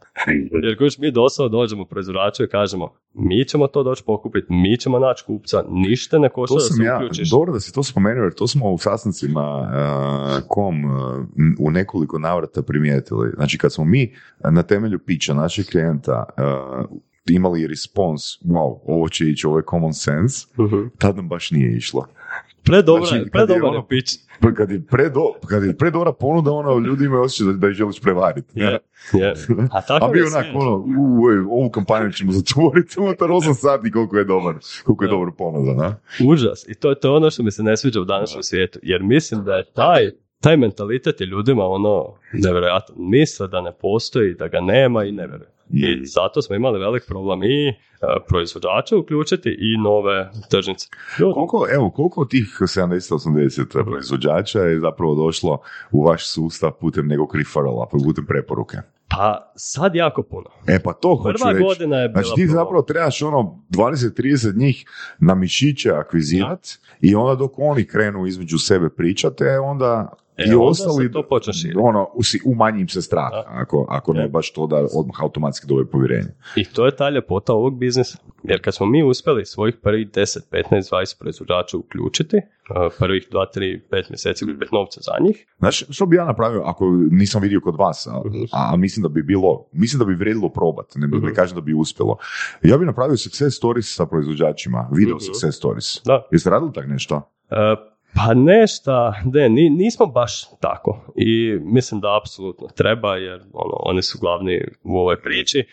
Nas su onak, mi radimo dobro za proizvođača, mjesec, dva, tri, on vidi da mi budale dolazimo i po jedan sir i po jednu salatu i po nešto, da ćemo uvijek doći, da ćemo to prodati i onda on to preporuči. I mi sada uporno stalno primamo proizvođače koji žele doći, stalno nam se javljaju jer su oni čuli dobru preporuku. I to je opet ta ljepota biznisa, znači proizvođači sami dovode druge proizvođače, kupci sami dovode druge kupce. To je biznis kakav ja smatram da ima smisla. Ali koliko je trebalo da se zarova ta priča? Kakav je proces bio da prvih 5 ili 10 proizvođača dobijete? Prvih jedno 5, 10. Kad niste imali što za pokazati, na to mislim. Znači tu je bilo ovo gdje smo krenuli kao tehnologija i bila je ekotržnica u Osijeku, to su bili isključivo ekoproizvođači i ja sam tu stvarno, mi nismo lipe uzeli od tih ljudi nikada. I ja sam dolazio i razvrstavao i i ljudi su u mene dobili povjerenje. I to je, ja ne bi mogao doći iz vedra neba reći ja Imao sam njih jedno 4, 5, 6, 7 koji su me već cijenili, došli su, povukli su neke svoje i onda ovo što kažeš muscle, uključiti njih par, to smo imali, ali ne znam, njih 15, 20 opet smo ih sami dovoljili. I koja je bila točka preokreta? Kad su se oni sami počeli javljati? Pa evo, ja bih rekao, nakon što smo postojali godinu i pol, sad smo dvije i nešto, dugo je trajalo, ali ljudi vide da smo tu i da platimo. I da svaki mjesec im platimo i da dođemo, da nije bitno koliko im je bilo naručeno i naprosto skupili smo taj kredibilitet. Skupili smo respekt od njih i to je bilo ključno. Što bi rekao da je danas jače, ponuda ili potražnja? Ponuda. Sigurno, barem za ovo što mi radimo. Znači više se proizvede nego što se stigne prodati. Tako, mi ne uspijemo proizvođačima, jako puno njih, mi ne uspijemo biti dovoljno da oni prežive i oni se moraju snalaziti i oni meni svako malo dolaze u užasnim situacijama i dolaze mene i pitaju me za savjete. Stvarno dođe, pita me, šta da ja sadim sljedeću godinu? Ja bih volio da ja imam odgovora. Da, daj mi reci, na koji način vi njima još dajete support? Jel imate, mislim, rekao si, to nije veliki broj, to nije velika brojka kupaca, to je koliko se rekao, 1000. Da li ide prema njima neki newsletter? Ide okay. Mi na tjednoj bazi, svaki put ti šaljamo podsjetnik, ovo nam je novo što imamo u ponudi, možeš naručiti do tada i tada da ti dostavimo ovaj tjedan. Znači, je li tajna koliko je aktivna ta baza? To nam je praktički glavni način komunikacije s kupcima. Znači ako mi nismo poslali podsjetnik, većinom ne dobijemo toliko narudžbi. To je drastično. Koliko ljudi dođu u Pogle, baš su prate te mailove i onda naruče. Jel postoji mogućnost, evo čisto brainstorm, imali smo par brainstorming sessiona u zadnjih par epizoda, pa jel postoji neki, jel se razmišlja o nekim alatima, nekim opcijama kako da se navuku, pod navodnicima navuku neki novi kupci, da se nešto stavi i ispod cijene, tjedna akcija, čisto nešto za prvu kupovinu da uđu u bazu. Imam nešto, imam dvije stvari. Kao prvo, nama je najbolji oblik marketinga uvijek bio in person. Mi dođemo na pivu, donesemo proizvod od 15 proizvođača, vičemo krumpira, luka, online, guramo ti proizvode u usta. Krumpira, luka, online. To. Super. To ćemo, morat ćemo staviti speaker kada ide auto i gurnaš im proizvode u usta, oni vide tu kvalitetu, vide šta mi radimo, ispičamo im tu cijelu priču, jer moraju znati priču, moraju da bi to cijenili i tu smo dobili najviše kupaca. A gdje se to događa? Gdje se to točno događa? Sajam antikviteta u Osijeku, razne eventovi, pije. I imali smo nešto, ovo što si ti rekao, prvi put kad dođe kupac, to nam iz bratove firme dečki razvijaju svoj startup i ideja je da prepoznaju sa AI koliko je neko potencijalan kupac. Znači prvo ti stave tool, oni ti prate sajt i kažu i onda ti daju postotak kolika je šansa da će ovaj kupiti. I ideja je da uhvate ove 50 do 70 ili 60 do 70, ne znam koliko postotne i bacimo kupon. I onda mi AI specifično bacimo kupon nekom ko je potencijalno. To ćemo, kad to profunkcionira, zvaćemo. Radi, javite se. Da, luda. Čekaj, mislim, za bilo kakav proizvod bi radilo. Za bilo kakvu online kupovinu. Online, prvo ti ga stave, traje ono taj learning proces. I čuj, to im je pitch. Ovo zvuči baš interesantno. Increase your sales with AI. Tak nešto. Da. 30%, ne znam koliko klient. Mislim, a koliko je ono vaš outreach recimo na sajmovima? Imali smo primjer nekoliko gostiju koji praktički grade biznis na sajmu. Mm-hmm. Pa, kažem, ja mislim da je nama najviše kupaca došlo preko tih sajmova. Mm-hmm. Znači, to nam je ono glavni marketing bio do sad, jer najbolje funkcioniralo. Mm-hmm. Ljudi čuju priču, dobiju letke, ono, vide nas, mlade, i neki čak i razumiju koliko. A na koliko ste vi, recimo, na bazi godine, na koliko sajmova vi posjećujete? Pa recimo... Recimo, zamišljamo, ono, recimo, ima hrpa tih, ono, mm-hmm. food sajmova, pa recimo i Špancir Fest u Varaždinu. Da. Ono, samo da se podijele vizitke po svim tim štandovima. Do sad smo u Osijeku većinom išli na sajmove, jer nismo dosajali po Hrvatskoj, to je sad dosta novo, i budemo svaki mjesec sajma antikviteta, znali smo ići na tržnicu, na pravu piju, pa ne znam, bili smo barem 35 sajmova, ali sad mi se dogodio problem kad smo učili sa PDV-a i kad mi je trebalo poskupiti cijena svih proizvoda, ja sam posudostana služba, online i dalje ne mora, ali nemam način da dođem na tržnicu i da kažem da nisam preprodavač. Mislim da kažem, evo, da ne naplatim PDV. I to mi, ono, jako mi zakomplicira situaciju. Jer ja nisam dobro razumio, ali ja kao naručitelj i dobijam račun od OPG-a ili... A na tržnici to ne možeš dobiti. To je problem. Kojiš, kad ti dostavim, ti dobiš račun od OPG-a, malog. Ali kad sam na tržnici, ja nemam metodu da ti prodam bez PDV. Kužim. I onda ja tebi moram objasniti, odi online, bit će ti jeftinije. Ili ono, i to je dosta nezgodna situacija i to moramo smisliti. Šačama, glupo mi je otvoriti novu firmu. Kako pitanje? Ono... Nije trajno rječenje. Ovo su pričali uglavnom za krajnje kupce fizičke osobe, je li? Kako je stvar sa B2B-om? Tako, eto... Napravili smo još nešto prekrasno za zelenu javnu nabavu. Zelena javna nabava, to vam je nova direktiva u Hrvatskoj da bi javni sektor sad trebao početi uzimati što više lokalno. Znači, do sad je bilo, moraš uzeti najjeftiniji proizvod. Sad je moraš uzeti najjeftiniji proizvod, ali da je što više održiv. I onda mi ovo što kažem, nekad preprodajemo, nekad dostavljamo, za firme imamo model gdje ti ja jednomjesečno izdam račun. Znači, ti kao firma ne želi svaki tjedan dobiti biznis računa. Pa ugostitelj? Trenutno imamo IT firmu i od starog firmu. Znači, nemamo još dovoljno. Nije mi bitan broj firmi, ne idem za tim, neki idem za profilom firmi. Da li IT. To ide ponuda prema ugostiteljima koji će to preraditi i ponuditi? Problem su nam restorani i taki, jer oni očekuju ugovore, sigurnu ponudu, a meni je jako teško garantirati za neke proizvođače. Znači, neke imam s kojima sam dobar, ali i dalje na mene spada ta odgovornost, ja moram potpisati ugovor, a ne mogu garantirati. Ja sad ne mogu otići raditi 25 sati i napraviti taj krumpir. Nemam tu opciju. Ali znači firme, to su pretežito IT firme, žele... svježe, voće. Ajmo reći da to spada malo do mene čak i luksuza i tako. Da, luksuz više. I javni sektor se sad gura u tom smjeru, ali ovo što kažem ima direktivu. Do sad je bilo 100% kriterija bodovanja koja je cijena, sad je tipa 10% koliko je daleko i 90% koja je cijena. Tako da i dalje nisu baš dovoljno natjerali javni sektor da kupuje, ali to nam je plan. Jer ti ne možeš nabavljati lokalno ako se mora sa svakim malim čuti primiti od njega ponudu. Da. Ja ti ih dovedem 70 i dam ti jedan račun. Mislim, jedna druga stvar me tu isto zanima. Recimo, zamisli ono scenarij da sad odjedanput, 500-tinjak proizvođača, prerađivača, ono,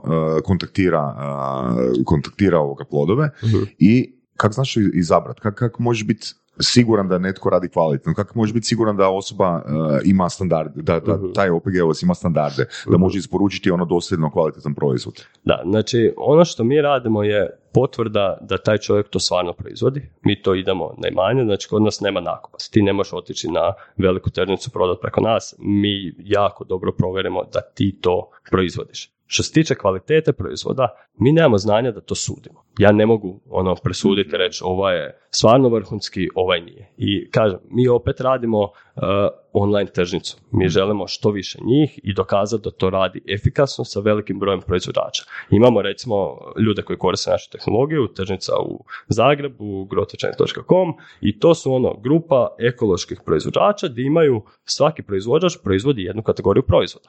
Oni su premium, deluxe, potvrđeni da su to stvarno kvalitetni eko proizvodi, pokrili su široku paletu i dostavljati na kućni prag. Ali oni imaju tipa 100 proizvoda, mi imamo 1000. Još nama su drugčiji ciljevi. Nama nije cilj napraviti ni deluxe, okay. Ni ovo. A je li bilo otkazivanja ugovora prema OPG-ovcima? Samo kad ugase. Kad zatvore svoje poslovanje, inače OPG je s nama dok mi postojimo i OPG firma, obrt. Zanimljivo to što si rekao, recimo, nekom proizvodu, kategoriju proizvoda. Mislim, kako to konkretno izgleda na vašem webu, na vašoj platformi, na vašoj trgovini? To znači, recimo, da čovjek hoće kupiti, ne znam, rajčica paradajz, jel? I sad, ne znam, klikne kategoriju paradajz i nudi mu se, OPG X prodaje, ne znam, udaljene 50 km, OPG Šime udaljen, ne znam, 99 km. Kako taj dio? Mi smo probali. Odnosno, drugim riječima, da li možeš pinpointati i reći, zadnji put sam odlučio od Šime, OPG Šime i sad opet hoću od OPG Šime, makar i od 99 km. Naravno, znači ti kao kupac, većinom mi ljudi, kad imam 2-3 proizvođača s istim proizvodom, naruče od svakog po kilo. Ili pola kila. I onda proba i zna za dalje. Imamo te recenzije i mi pokušamo što više rasporediti šta je čiji posao. Znači, proizvođač treba što više cijeniti svog kupca. Oni imaju način da se kontaktiraju, da se čuju, da se šalju neke poklone, i kupce, molimo, pomozite nam ocijeniti proizvođača da mi budemo bolji, da oni budu bolji. Tako, to smo probali s tim digitalnom tehnologijom, što više rasporediti, jer proizvođač je taj koji želi što bolje prodati, što bolje odnos imati s kupcima, tako tu je dosta to njihova odgovornost, ali to je onda zna biti problem za nove kupce. Novi kupac kad dođe, malo mu to bude čudno. Ali htio bi se samo vratiti na ovo što si rekao da nam iko ikad odlazi. Imali smo situaciju i to je opet malo problem ove naše države. Znači, recimo, proizvođači kojima dobro ide, ali samo prodaju po tržnicama, oni ne žele biti online. Oni se skrive. Tržnica je trenutno siva zona. Ti na tržnici ne moraš izdati račun. Ti kao mali OPG na kraju godine predaš, ja sam prodao toliko kila ovoga i čao. I čovjek toliko dobro prodaje na tržnici da on ne želi biti online. Jer ako je on online, tu će mu neko podići pitanje ovo. To je situacija u kojoj se naši proizvođači danas nalaze. Oni nalaze način da prežive, skrivaju se nešto, jer to nije slavan život. To nije A druga strana, znači kupci, imali od njih reklamacija? Bude i dogodi se. Dogodi se da ne znam. Jer su objektivne reklamacije? Znači, bude i kad god se nešto tako dogodi, mi odemo way out of our way i nadoknadimo. Znači, mi Plodovi HR odemo i ako nešto nismo isporučili, mi odemo i to negdje kupimo i kažemo, nažalost, ovaj proizvođač što nije imao, ovo smo kupili na tržnici, evo taj proizvod. Kojiš, mi se trudimo biti taj neko koji, ako je proizvođač failom, znači, mi ćemo... Znači, ako sam ja dobro razumio, sve što vi radite ovih par godina je da si dokažete proof of concept. Tamanda bude i minus. Vidjet ćemo. Ne, mislim, to toliko prekrasno sad raste, evo, nadam se da ćemo se opet vidjeti, da ćemo moći pričati nastavak ove priče, ali ja sam sve sretniji i sretniji, to sve više i više ima smisla i raste, evo, mislim, mogu bubniti, ali ja mislim da će ovaj mjesec biti nevjerojatno, da ćemo misliti. Jel tajna koliko ti je plaća? Cca... Jel minimalac? Pa nije minimalac, ja sam u biti sa Burazom, imao sam hoću li otići u Bangkok, raditi za neki spin-off na Slack ili ću doći kod Buraza. I onda on mene prije 3 ili 4 godine, on me jako htio rekrutat, bilo doći tu ćemo raditi big things. I i onda smo se dogovorili na neku cifru koja će meni biti ok. Čekaj, znači ti nisi zaposlen u Plodovima? Sad jesam. Okay. To je bio neki početak, ali nisam došao ovdje, ja nisam u lošoj situaciji. I baš zato onda opet imam veći drive da koju što guram. Ja sebe smatram privilegiranim na puno načina i nekako mislim da je moja dužnost sada što više drugih omogućiti da imaju te privilegije. To je meni nekako svijet bi trebao biti takav i meni je bio takav i ja ga moram napraviti za druge takvim. I to je nekako moja kazna. Svrha, ali put, ne znam, to me usrećuje, mislim da stvarno život može biti lijep, to da sam vidio da ljudi stvarno mogu voliti svoj život i nešto, ja jako puno sam bio privilegiran i evo, ovo je moj način da se nekako iskupim. Ja, evo, stvarno sam krv, suze, znoj.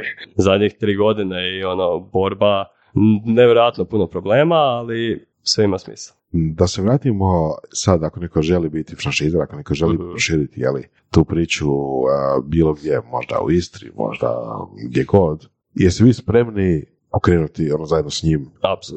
Apsolutno. Sad imamo jedno 3 tržnice koje polako kreću. Jedni su, stari su 2013. Postoje GSR-ovi, grupe solidarne razmjene. To su ovo što mi radimo, ali su kupci organizirali. Kupci su okupili proizvođače, nagovorili ih da im dolaze na neku lokaciju i dostavljaju te proizvode. Meni malo problem, jer se nemam kome naplatiti, ali nije meni bitno. Želimo proof of concept, želimo dokazati da naše tehnologije radi za sve moguće razne oblike kratkih opskih lanaca i sad smo u procesu uspostavljanja jedne u Rijeci, jedne u Puli i trebali bi ovi jedni naši proizvođači iz Osijeka, oni doseju svuda po Hrvatskoj, pa ćemo i njima dati tehnologiju. Znači, želimo što više tih pija. Ono, kad pričamo o tržnici pijaci, to uglavnom bude ono voća, povrće i tako dalje, ali sjetim se neće druga, da nije samo to u Hrvatskoj aktualno, recimo proizvođači maslinovog ulja, po Dalmaciji, po Istri, sireva i tako, oni su isto potencijalni vaši. Apsolutno. Ja, mi surađujemo s nekima koji su dalje, ali to mora biti proizvod koji duže traje. Da. Ja. Ali njima je zapravo logično da se oni sami organiziraju na lokalnoj osnovi, jer cijela poanta je da evo, jedna regija kao što je, na primjer, Istra bude jedna franšiza, jel da? Je, apsolutno. Mene zanima još, da li razmišljate, postoje li neke druge namjene te tehnologije osim kratkih opskrbnih lanaca? Da. Znači, to je ono, tehnologija gdje ti možeš okupiti više retailera i prodavati nešto. Znači, to si tipa spin-off namaz. Ti napraviš, ono, mi smo umjetnici, ti dođi ovdje, kupuj naše umjetnine. Ili bilo koji drugi market može uzeti tu tehnologiju i primijeniti i to je nama svakako u cilju. Čekaj, koji bi onda bio selling point u odnosu na, recimo, Amazon? Brzina ili što? Lokalnost, jel? Ili lokalnost, ili možda jeftinije od Amazona. Ako je to neka umjetnina, nije mi nužno da mi drugi dan na stolu, ne? Na zidu.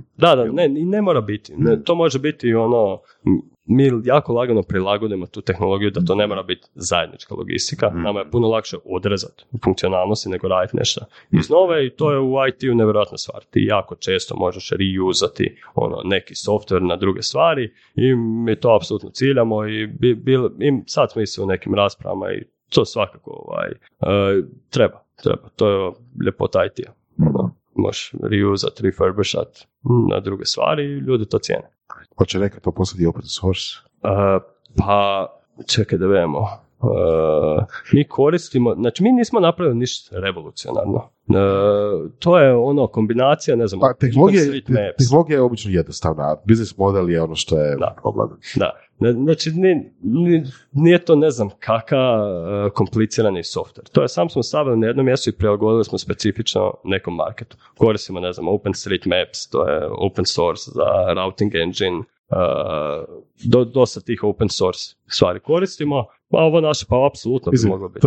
To je bio, mislim, nije da sad navija, mislim, nije da tražim tako nešto, to je bilo malo onako i šaljivo pitanje, upravo zato što relativno lako napraviti, ne znam, web shop danas, na bilo čemu, hoćeš od WordPressa, hoćeš nekako ono, platformu koja već postoji i tako dalje, to je dio jednostavno. Ovaj dio što vi radite je kompliciran zbog toga što imate takvu, s jedne strane, a publiku su obje strane publike su nepovjerljivi zapravo. Vi morate ići od čovjeka do čovjeka, nagovarati, akvizirati nove kupce. Ali za razliku od door-to-door salesmana koji su prodavali knjige ili, ne znam, sredstva za čišćenje, vama ipak kupac ostaje u bazi. Da. I vi imate sezonalnost. Znači, ako imate tu nekoga proizvodi jabuke, pa nećete ga ono u siječnju tražiti da vam dostavi jabuke. Nema, to samo sezonski. I to onda znači totalno faila na nekakvim ono modelima koji recimo neki restoran cijele godine nudi, ne znam, ista jela ili tako nešto. Jednostavno ne može ići. To moraju biti osvješteni restorani. Mislim, ovaj Michelin star restoran, on ti ima jelovnik, to je na meniju 2 stvari. Jel hoćeš svježe, domaće, sezonski, to ti je opcija. Samo... I to je ono što je danas luksuz u svijetu koliko sam vidio. Znači, ne ono imati 99 stavki u meniju, nego imate 3 sezonske i dobre. Tako je. Kažem, vrijedi nevjerojatno ta stvar koju radimo, samo što to nije još dovoljno prepoznato. Ali zato ja mislim da ovo je savršen trenutak. Znači, mi smo opet privilegirani da se sad s tim možemo baviti, ali ono, po projekcijama do 2030. ako se neke stvari na svijetu drastično ne promijene, naša djeca neće imati ni blizu lijepo odrastanje ni lijep svijet u kojem živimo. I sad možda ne postoji tržište, a moje neko mišljenje je da će, ono, Europa će dati sve od sebe da to uspijemo. Mislim da nećemo uspjeti, ali ono, možemo imati jako veliku ulogu u tome i mislim da taj shift, ono, mi nismo jedini koji ga sad rade. To ulažu se nevjerojatna sredstva u educiranje proizvođača, u educiranje ljudi. Mi smo samo jedan od igrača, ono, u tom području. Zašto ne bi uspjeli? Pa, čuj. I koliko? Ciljevi koji su uspostavili, ono, jako su ambiciozni, a... Da, misliš, ok, birokratski ciljevi. Europska unija je postavila... Da, okay. To da, znači, ono... Ciljeve Europa neće uspjeti. Mi ćemo možda uspjeti, mi ćemo uspjeti u Osijeku ili na kojoj god razini. Ti ciljevi često su bezmisleni, tako da it's fine. Ali neophodni su. To su doslovno, prelazimo te tipping pointove of no return. I meni kao mladom čovjeku je to jako strašno. Ja želim imati djecu što prije, ali ono, svijet uopće nije lijepo mjesto. Ja vidim svoju odgovornost da barem svoj svijet, svoje okružje napravim što ljepše. Tako da, i to je bit će cool. Zabavno. Ono što sam vidio se radi dosta su nekakvi, ono, relativno mali bablovi. Ja, danas bi to nazvali mali opskrbni lanci plus nekakve obitelji koje žive od toga i sa njima i tako. No. I onda to ide čak nekad, čuo sam nekakve priče ljudi da ono čak idu toga da recimo rade homeschooling djece ili tako nešto sve unutar grupe, ne znamo, 5-10 obitelji i tako nešto. Da li je to nekako ono mikro lokacijski trend, jeli, kao prototeža globalizacije, jel? No. Vidjet ćemo. Evo, nadamo se. Mislim, ima jako puno tih udruga i ti stvarno danas možete dobiti sredstva za širiti tu svijest. I ono, ljudi postoje sa tom svrhom i ti, to je ljepota neka u današnjem svijetu što ti prije nije bilo bavit će se s održivim biznisom i dobit ćeš novce. Ne, bilo je, hej, moraš biti najjeftiniji, najkonkurentniji. Sad se priča okrenula. Sad je, mi moramo ovaj svijet napraviti održivim mjestom za sve nas. Da. Ti radiš nešto kvalitetno održivo, evo ti novci. I to je prekrasno. Tog nije bilo prije, ali borba je velika i šteta koja je napravljena je ogromna. I, ono, najgore je to što je usađeno ljudima u šta je normalno. Šta, ja imam supermarket, ja mogu sve dobiti odmah. I ono, jako teško je sad. To je taj grijeh koji ja mislim da je ta, ja bih rekao, najgora mafija na svijetu, prehrambena industrija napravila. Oni su nama promijenili svijest šta je normalno, šta ja moram imati, po kojim cijenama. Jagode u siječnju. A to nas ubija, sve. Sve je svuda i nama je to normalno i sad neko mora doći i ono, rewirat taj mentalni sklop koji imamo u glavi i jako brzo. Evo, neko može danas dobiti potporu za samozapošljavanje i može recimo krenuti ovako nekakvi oblik franšize i napraviti svoj mali doprinos. Tako je, sad će biti projekti 100, 130, 200.000 eura da se neko proba baviti s ovim. I mi želimo taj proces olakšati što više i mene jako veselo. Mislim, ja čitam te planove od Europe od 2019. 2020. I taman sam upao u prijelazno razdoblje. To vam je pauza između 7 godina projekata i onda 2 godine razglabanja ovo ono, pa otvore, sad su napokon izbacili te projekte, počinje od 2030. Ali ono, otvorit će vam prvi projekt na kraju godine. Čak da baš sam upao u do it the hard way. I vidjet ćemo da li se to ispostavilo bolje ili lošije, ali svakako mislim da ono jako je lijepo to što radimo i stvarno ima potencijala i mislim da će drugima biti lakše što napraviti. Pa evo, ako ništa drugo, mislim da unutar svoje generacije u Hrvatskoj vjerojatno imaš najviše konkretnog iskustva o prodaji u smislu opskrbnim lancima, poljoprivredi. Da, ne, od ikoga. Stvarno ja ne vidim u Hrvatskoj nekog ko je zagrizao za tu temu tom jačinom. Bilo ih je puno koji su uzeli europske sredstva, 100 milijuna kuna, 100.000 eura, potrošili, zatvorili, čao. Nema, jer čak 1 milijun kuna ljudima nije bilo dovoljno da uspostave takav biznis na profitabilnoj razini. Ono, stvarno, kažem, tu je opet ta moja privilegija da ja imam taj mindset da je meni to sreća, a ne... di ću sad zaraditi što više para i otiću u Dubaj, Maldive, ti gotovo tome. Ne uzbuđuje me. Ja. Drago nam je da smo imali ovaj razgovor. Meni isto. Ja, stvarno nadam se da ćemo sve to, opet da ćemo malo nasljed ovaj follow-up pratite, evo, nadamo se velikim stvarima. I evo, ako ima zainteresiranih iz jedne i s druge strane, sigurno te mogu kontaktirati, absolutno. Linka ćemo absolutno. I Plodovi HR, i tebe, LinkedIn, da. Hvala vam. Hvala tebi na dolasku. I jako zanimljivom mindsetu. Hvala. Nice. Slušali ste podcast Surove strasti, broj 1 audio podcast u regiji. Ako vam se sviđa, lajkajte. Ako se slažete sa gostom, komentirajte, ili ako se ne slažete, komentirajte, lajkajte i nadasve šerajte, tako da i drugi ljudi mogu saznati za Surove strasti. Čujemo se i do slušanja.